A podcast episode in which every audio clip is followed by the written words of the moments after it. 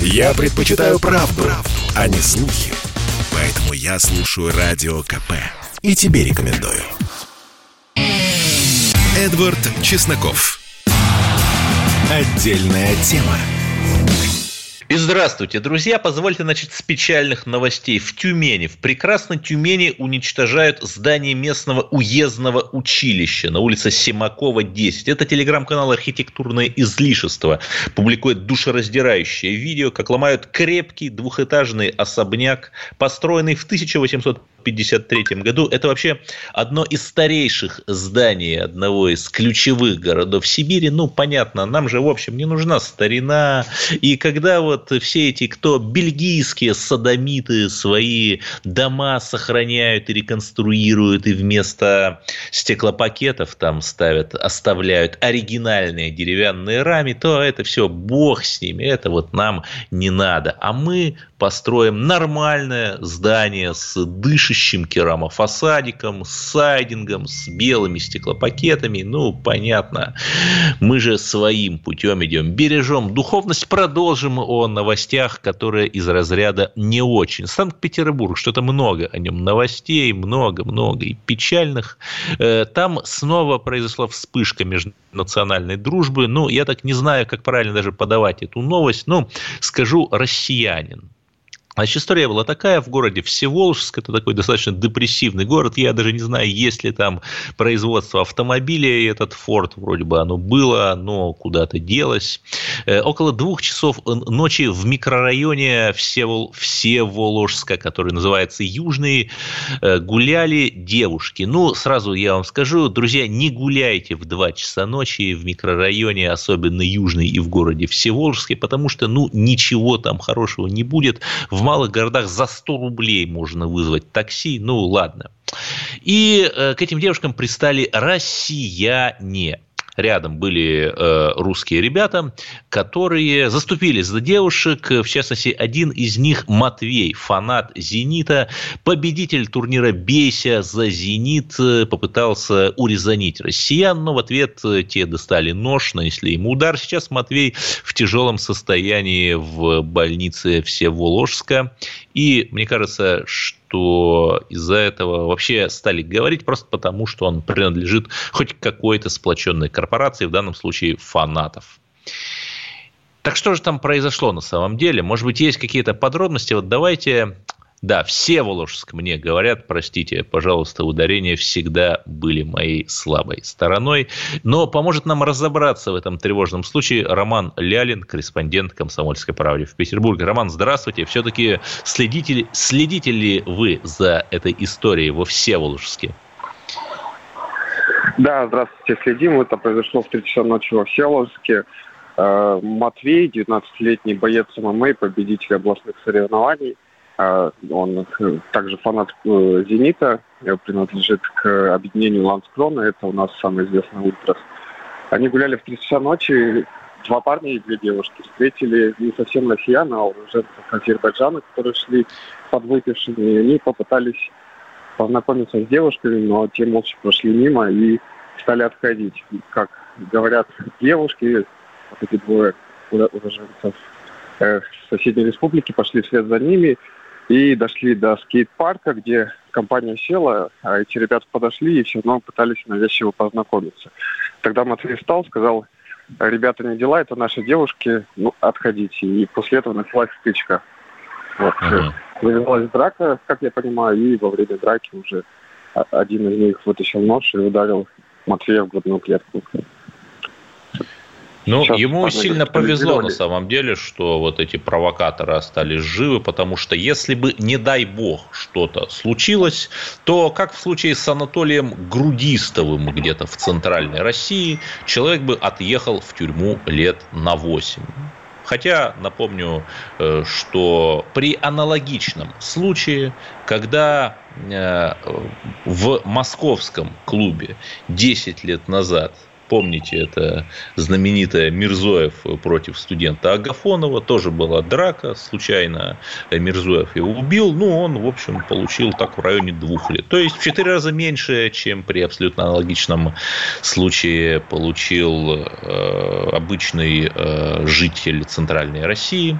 Ну, я еще раз говорю, повезло, что эти провокаторы остались живы. А вот э, что... То есть, сейчас есть какие-то дополнительные новости? Ну, может быть, там э, полиция этим делом занимается. Задержаны ли вот эти вот провокаторы или нет? Провокаторы... Провокаторы были задержаны сразу же друзьями Матвея. Они выдели у него из рук нож и задержали, удерживали дело в за полицию. После этого передали полицию, полиция уже возбудила уголовное дело по статье «Нечестного вреда здоровью». Это молодой человек, который ударил Матвея, он задержан сейчас. Да, я понял. Ну что ж, мы надеемся, что с этим делом самым внимательным образом разберутся, что суд и следствие присудят по совести, а не как обычно. В общем, будем следить, конечно же. Спасибо. С нами был Роман Лялин, корреспондент «Комсомольской правды» в Санкт-Петербурге. Ну а я продолжу, дорогие друзья. Сегодня очень много новостей. Например... Сегодня день рождения Александра Лукашенко. И, знаете, мы его, конечно, критиковали. Но ведь нужно же любое большое, сложное явление, а кто скажет, что это небольшое и несложное явление, обсуждать со всех его многогранных сторон. Посмотрите, человек, по сути, самый суверенный лидер, наверное, в мире.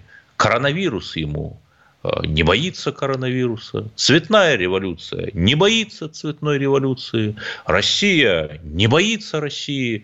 Более того, вот недавно сказал, что нужно дополнительно политизировать белорусские школы.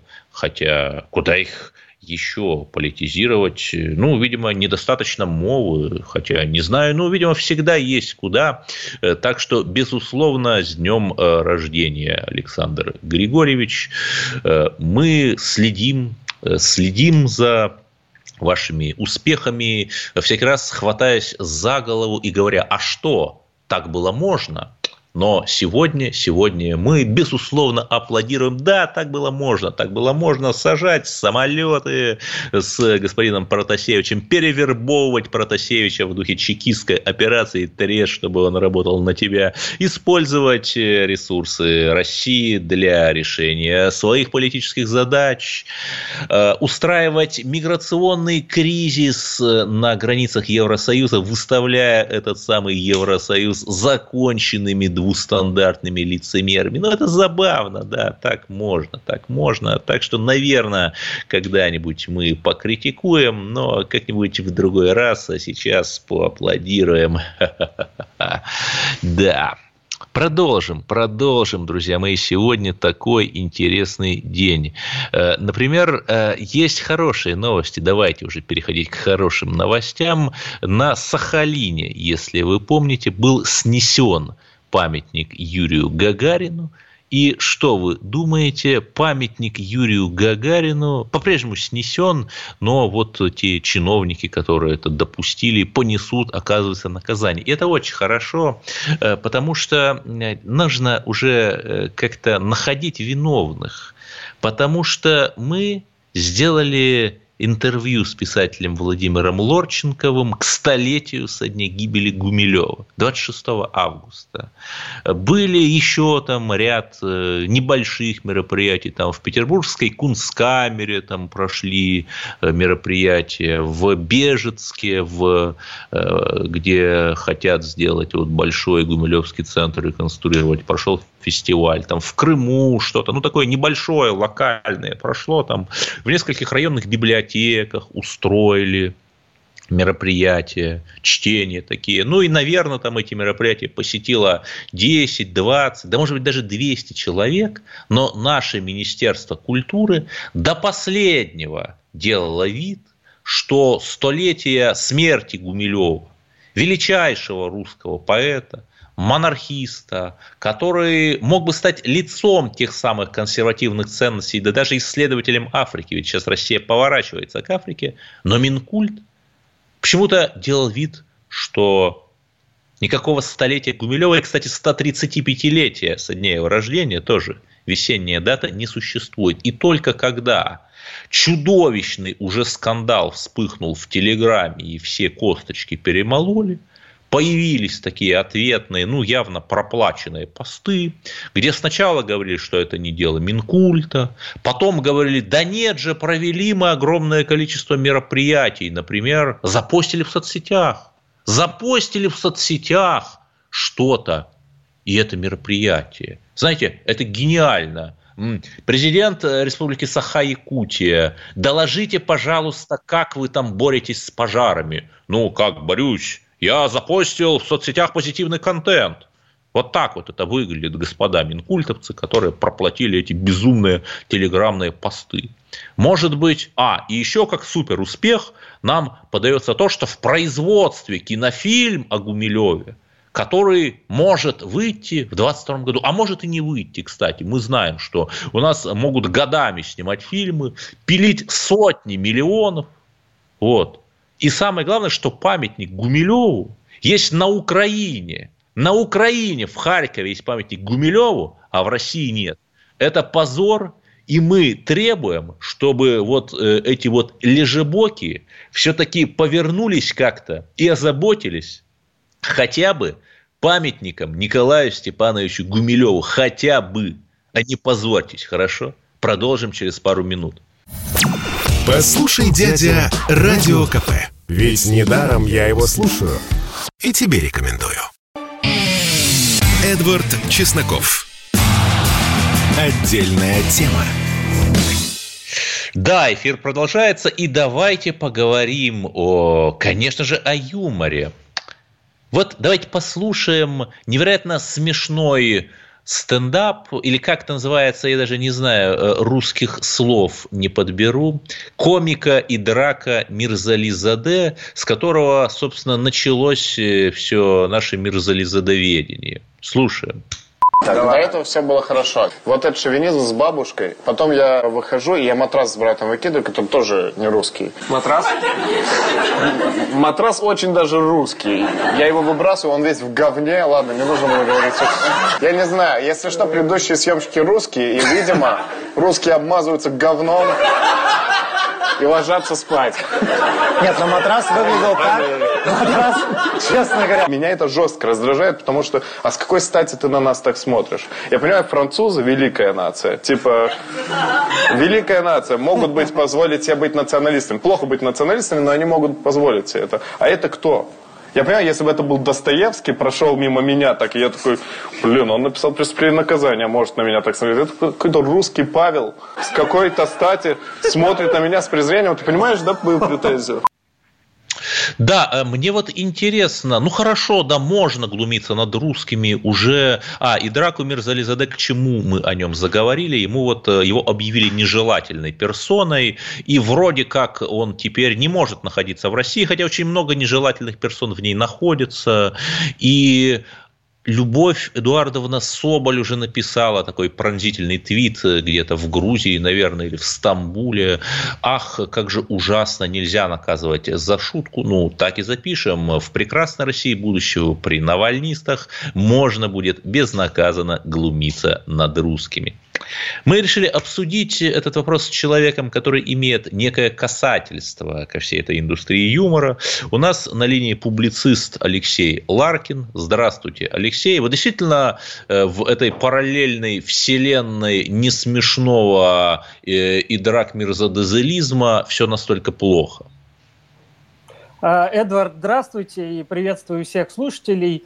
Ну, на самом деле, да, вот если посмотреть на нынешнюю, скажем так, индустрию юмора, на те шоу, которые выходят и на телевидении, и в интернете, то, к сожалению, просто как факт виден очень-очень низкий уровень, э, в принципе, вот людей, которые все это делают. Как уровень культурный, ну, то есть то, что, например, тот же вот э, господин Мирзализаде считает нормальным э, высказать, то, что он высказать, и также уровень образовательный, потому что, понимаете, когда человек говорит, что вот французы великая рас... э, нация, а русские нет, это говорит о том, что он даже ну, на каком-то школьном уровне не получил должного образования, и ну, это просто позорит его и его да, он даже не в курсе, что во Франции сорок пять национальностей, которые говорят на локальных языках, там аквитанский, бретонский и так далее, и так далее. Ну ладно.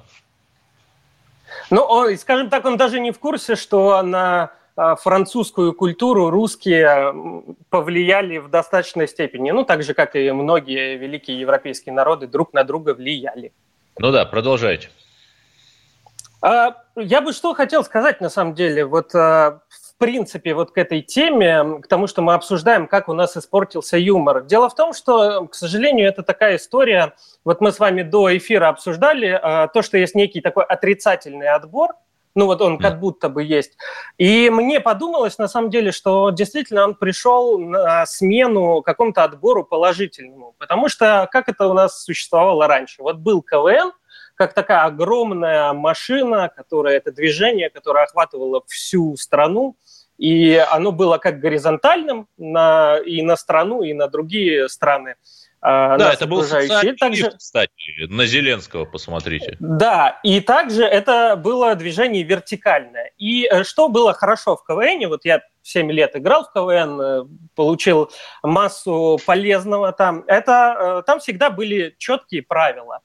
И четкая как бы технология, как тебе работать. Ты приходил в КВН, тебя, во-первых, учили, как правильно а, там, писать юмор, как, как это лучше делать с опорой на людей, которые это, этим занимались до тебя.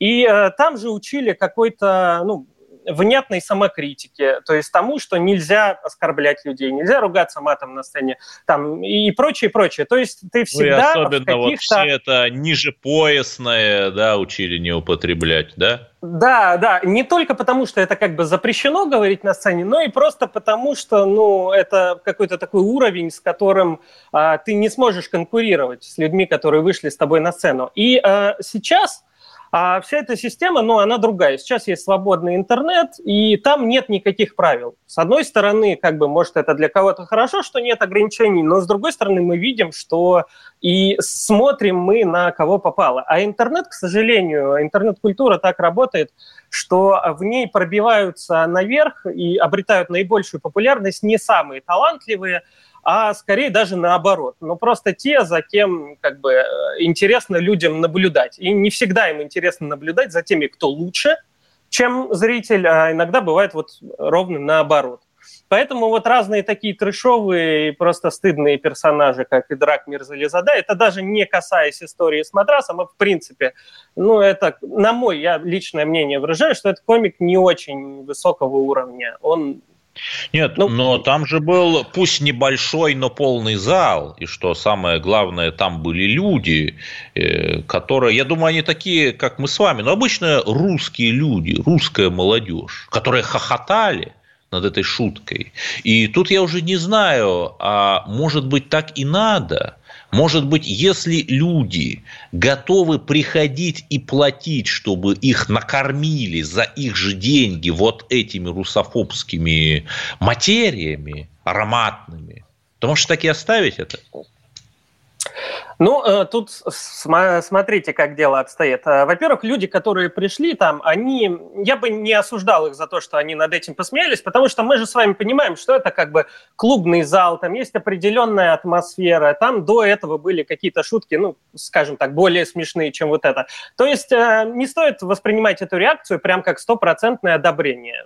Это, э, уберем это за скобки, просто не, не будем э, это рассматривать. Но если говорить в целом, вот... Э, то, как я опять же вспоминаю, как было раньше, юмор же, он сам по себе всегда высмеивает какие-то узнаваемые стереотипы. И вот раньше как-то в равной степени они присутствовали. То есть там были, условно, смеялись там над дагестанскими борцухами, над какими-то ушлыми армянами, медлительными эстонцами, и также там над русскими да, даже алкашами, над геями, например, смеялись. Сейчас уже, наверное, да, так да. нельзя, я даже не в курсе. И вот, вот, кстати, я к чему и подведу. То есть в целом вроде как, ну, всем доставалось, это было нормально. Но потом произошли определенные изменения, как чисто у нас в российском обществе, внутри России, так и в целом глобально. То есть с глобальной точки зрения уже есть такая повесточка, как мы ее называем, которая цензурирует очень жестко. Нельзя шутить над гейством. Ну, леволиберальная нельзя... повесточка.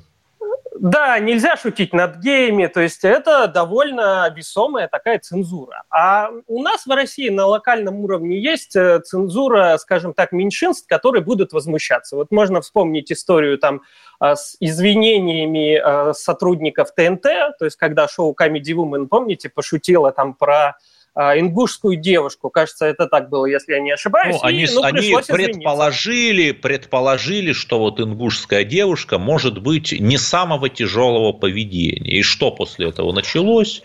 Пришли бородатые мужчины в таком антураже а-ля маджахет. И как-то вот сразу желание шутить у всех отпало. Они, эти комики, записали ролики с извинениями, да? И почему-то никто не говорил, что это страшная цензура, что в России невозможно жить. А сейчас все наоборот. Вот Мирзализаде впаяли ему десять суток, выставили его. И эти же комики записывают ролики, что это ужасная цензура, там, что им шутить мешают. Как так? Ну, ну, я согласен, я согласен, что это двойной стандарт, но просто если посмотреть на то, как именно русская часть населения Российской Федерации реагировала на все это, то раньше мы как-то всегда это проглатывали. А сейчас как-то, ну, наше общество, оно, конечно, не, нельзя назвать его молодым, но, грубо говоря, мы там с девяностых годов все-таки взрослеем, вот, как, как общество. И сейчас... Вот к две тысячи двадцать первому году мы как-то дошли до того, что нас такие вещи задевают, мы начали на них обращать внимание. Это нормальный, правильный процесс, который проходят все там, нации и сообщества. А просто вот комики, они в шоке от того, что, оказывается, теперь э, надо как-то считаться с русскими. Оказывается, нужно выбирать выражение. Вот. И шутить-то, конечно, можно, но то, что мы слышали вот в исполнении Мирзализаде, ну, это не шутка просто, это не, не содержит в себе даже признаков шутки. Это просто какой-то такой ресентимент, который из него хлынул, и вот он решил это высказать. Ну, он высказал, он получил реакцию, вот и все. Да, но при этом мы, я с большим трудом могу себе представить там, шутника любой национальности, который бы, например, сказал, что талышские девушки, Мирзализаде Талыш, они вот, поскольку в традиционном обществе добрачный секс не приветствуется, они, допустим, там что-то, что-то делают, я даже не буду говорить, что. Я не могу себе это представить, потому что это понятно, что это запредельный трэш. А вот в отношении русских какие-то такие вещи можно представить. Вот давайте мы, как борцы-антифашисты, всего лишь будем выступать за равные стандарты для всех. Спасибо. С нами был Алексей Ларкин, публицист, автор интереснейшего телеграм-канала под названием «Никрол». Что это значит, не знаю. Ларкин, Никрол, бог его знает. Но оставайтесь на линии в следующем блоке. Будет еще интереснее. Поговорим про Сталина, конечно же. Попов изобрел радио, чтобы люди слушали «Комсомольскую правду». Я слушаю радио КП и тебе рекомендую. Эдвард Чесноков. Отдельная тема. восемь восемьсот двести ровно девяносто семь ноль два. Следует ли нам реабилитировать Сталина? Звоните в прямой эфир и выскажите свое мнение о том, что вы думаете о роли Иосифа Виссарионовича во Второй мировой. Почему я об этом заговорил? Потому что Лавров в Волгограде... Кстати, что хорошего было в Волгограде? Ну, хотя бы, кроме чемпионата мира две тысячи восемнадцать, по-моему, ничего. Вот Царицын, да, это я понимаю. Красивое русское название. Даже оборона Царицына, где красные, как известно, победили. И то на пользу красным идет. Да хотя бы Сталинград, да, при Сталинграде величайшая битва. В Париже есть метро Сталинград. Так вот, в этом городе не в Париже, встречаясь с ветеранами, Сергей Лавров сказал, что нападки на Сталина, как на главного злодея, это часть атаки на наше прошлое.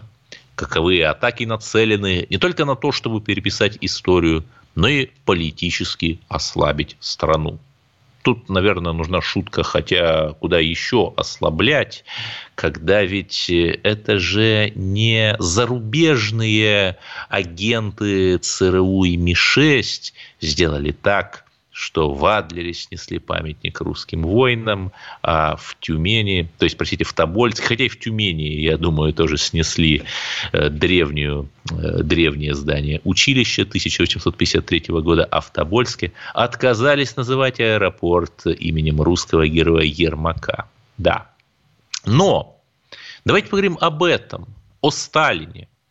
И поможет нам в этом философ русской публицист Егор Холмогоров. Егор Станиславович, здравствуйте. Здравствуйте, здравствуйте, Эдвард. Вот как прокомментируете это высказывание Сергея Викторовича относительно Иосифа Виссарионовича? Ну, на самом деле, я думаю, что это высказывание в значительной степени выглядит как вырванное из контекста, поскольку речь шла не вообще об оценке Сталина в русской истории, а именно об использовании антисталинских нападок как предлога, как своего рода легитимации для того, чтобы, например, э, атаковать те или иные внешнеполитические позиции России. Грубо говоря, раз, раз ваш Сталин кровавый злодей, то значит э, Калининград переименуйте назад в Кенигсберг и верните немцев.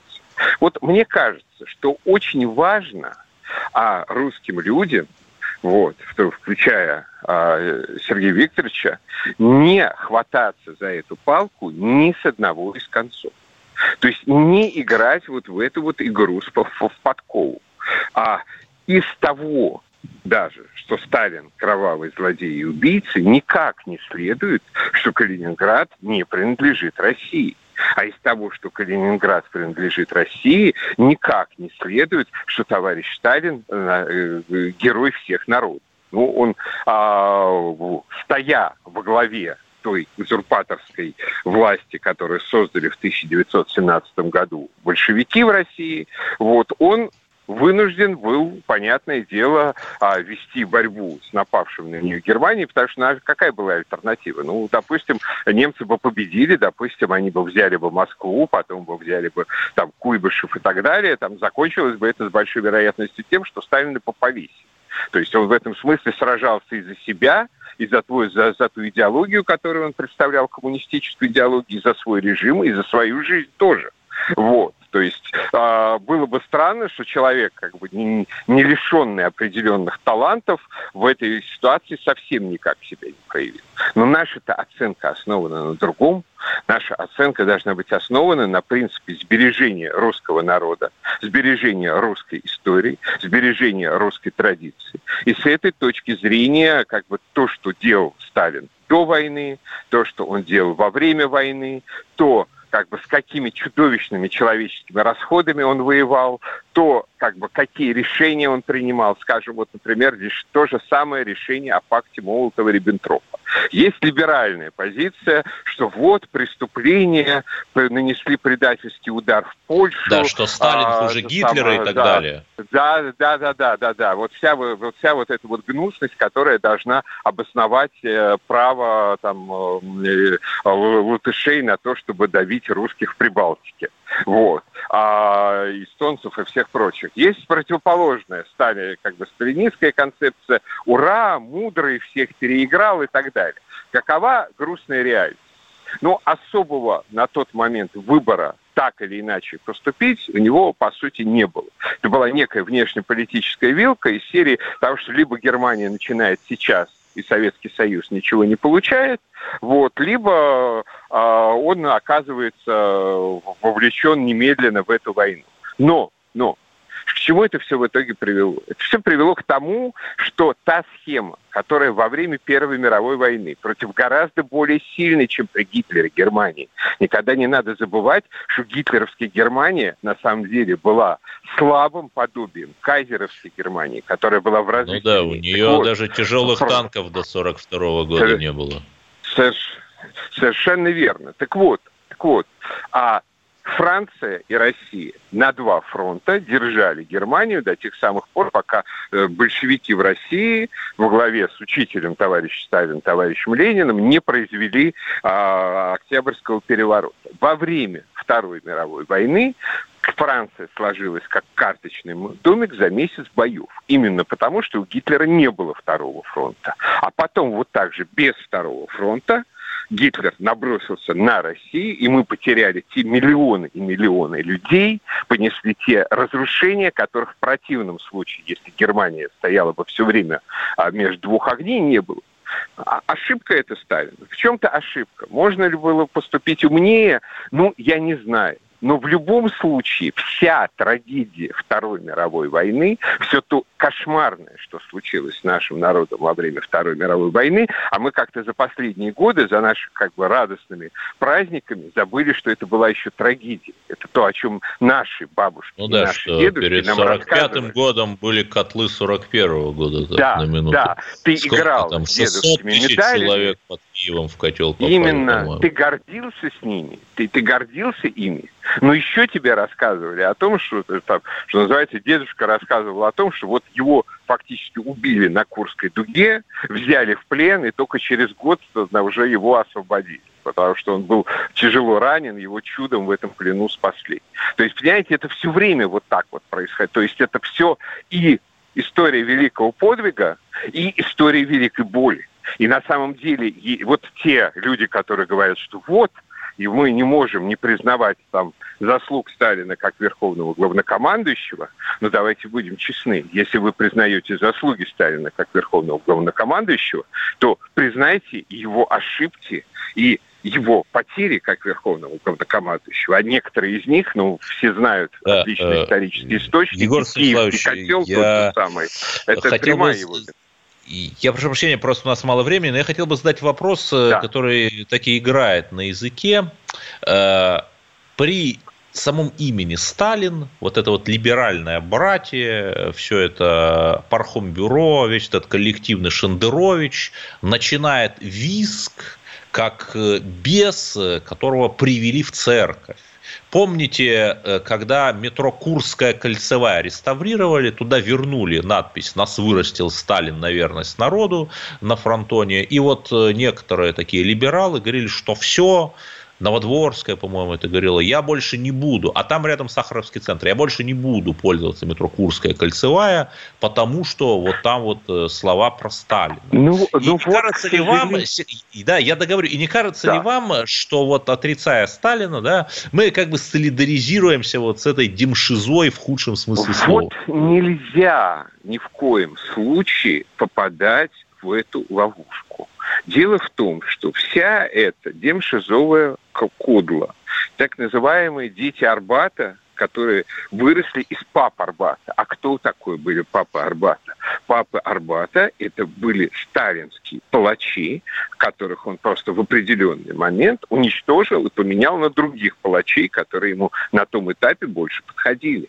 То есть, грубо говоря, единственная их претензия состоит в том, что их папам Сталин не позволил уничтожать русский народ дальше. Не позволил загонять в колхозы, не позволил много чего делать. Вместо этого у него этим занимались другие люди. При этом, в общем, сущность политики э, фактически до самой Великой Отечественной войны оставалась неизменной, а после нее, ну, в чем-то сделали какие-то послабления церкви ненадолго и так далее. И то, в общем, по, по документам выходит, что по большей части эти идеологические прорусские сдвижки, ими занимался скорее Жданов, чем Сталин. Сталин ему только позволял. Жданов в сорок пятом году умер. Да.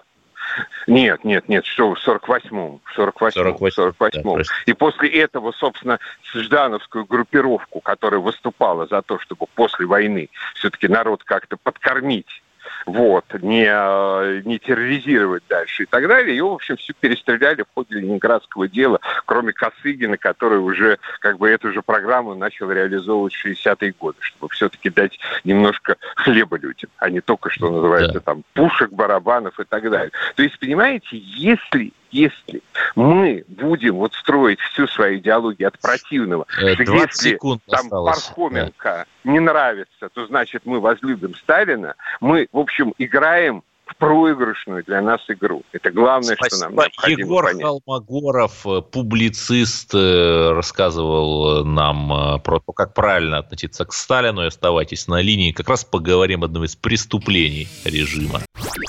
Я слушаю Радио КП, потому что здесь Сергей Мартан, Дмитрий Гоблин-Пучков, Тина Канделаки, Владимир Жириновский и другие топовые ведущие. Я слушаю Радио КП и тебе рекомендую.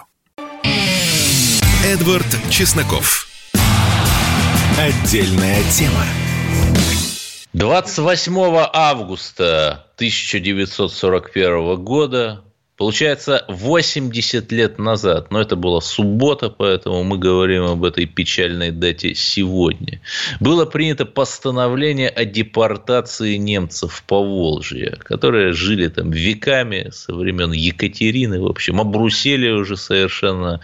И, кстати, что интересно, в Первую мировую, когда мы точно так же воевали с немцами, почему-то не было каких-то проблем с этими русланд-дойче. Почему-то не восставали они, не переходили на сторону противника, а вот сражались за веру царя и отечества. Да. Давайте поговорим об этом. У нас на линии потомок тех самых репрессированных русских немцев. Чтобы вы понимали масштаб, в первую волну, вот тогда после августа сорок первого, четыреста пятьдесят тысяч э, репрессировали. Просто... Дали двое суток на сборы и отвезли в Казахстан. Во вторую волну, с учетом первой, где-то в общей сложности миллион человек. Миллион русландойче э, перевезли так на восток в теплушках. Сергей из Кёльна. Он просит называть его так. У нас на линии. Сергей, ну, наверное, вот у вас в семье ходят какие-то рассказы о том, как это происходило. Вот что вы помните? Да, Эдвард, здравствуйте. Конечно, ходит. Ну, то есть, э, там, когда дома собираемся, и бабушка начинает что-то рассказывать, то на самом деле мурашки по коже идут от того, что она рассказывает. Как, как... Ну, ей тогда было тринадцать лет, то есть двадцать восьмого августа сорок первого года. Э, всем объявили... Вот я с ней накануне по этому поводу общался. Она сказала, что мама ее была в поле, собирала, по-моему, картошку какую-то. Прискакал председатель и объявил, что все, их депортируют, и надо собирать вещи. Их погрузили, они месяц ехали до Казахстана, да, ну, что просто понимать, это Поволжье, там, Саратов, до Казахстана... Сейчас можно добраться за, по-моему, там, ну сколько, за два с половиной дня. Они месяц ехали туда. Нет, но справедливости этих... ради, там были забиты воинскими эшелонами, а их-то, наверное, во вторую очередь пускали, как не самый ценный ну, груз. Ну, понятное дело. Этим. Но я просто объясняю, ну, почему два с половиной месяца. Ну да. да. Так. Выгрузили их в степь.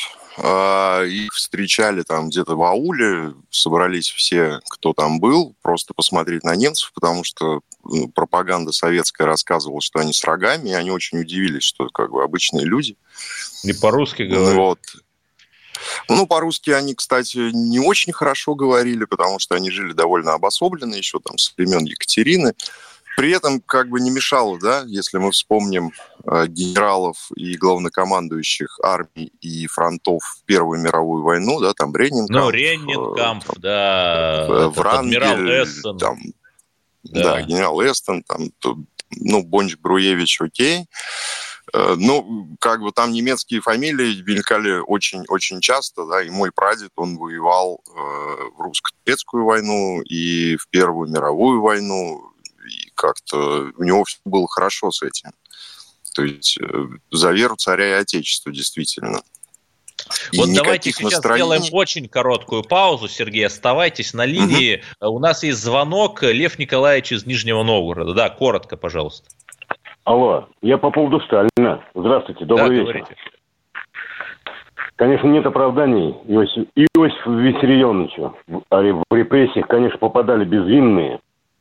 Но ведь Сталин взял Россию с лучиной и с сахой, окончил свой жизненный путь с ядерным оружием. Он освободил Европу. Всю Европу, которая легла под Гитлера. Ну как это так? И это же Европа, которая полита русской кровью всей. Вся Европа. И она что-то вякает. Это Польша вшивая. Так, ну давайте не будем уже ругаться. Европу освободил русский солдат, конечно, не умаляя роли Сталина как верховного главнокомандующего. Ну, давайте продолжать. У нас есть еще один звонок. Роман, кажется, да?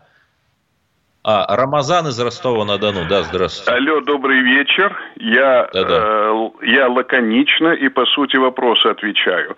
Вот то, что на сегодняшний день в нашем российском обществе Иосиф Виссарионович Сталин не получил общественной реабилитации, это национальный позор нашей страны. А на фоне того, что у нас есть Ельцин-центр, ставятся памятники Солженицыным и всякой пошлости вот этой вот, да, позор, связанный с нереабилитацией Сталина, он вдвойне и втройне присутствует в нашем обществе. Все, что я хотел сказать.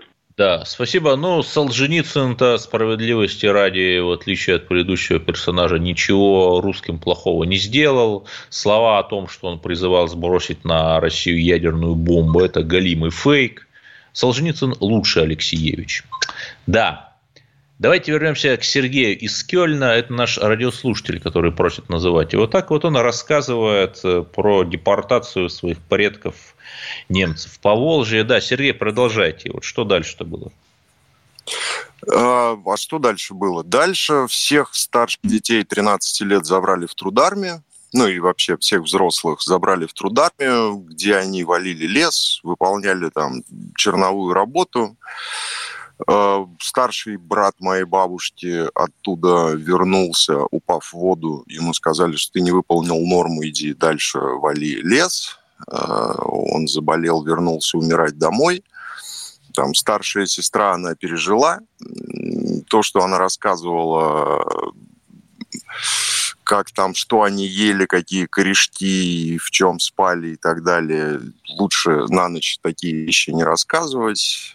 Сколько людей скормили э, свиньям, потому что как бы хоронить было некуда, их просто сваливали за сарай. Э, тоже как бы...